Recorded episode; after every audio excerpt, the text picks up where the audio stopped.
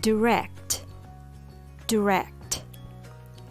Direct means straight or uninterrupted. When you take a direct route to a certain place, it means you are taking the shortest way to get there. Have you pronounced this word direct or direct? It's not completely wrong, but if you put the stress on the second syllable, it sounds better. So the rhythm goes to ta, direct, instead of tada, direct. The stress is on rect.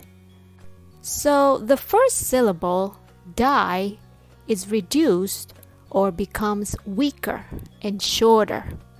It sounds like d, d, direct.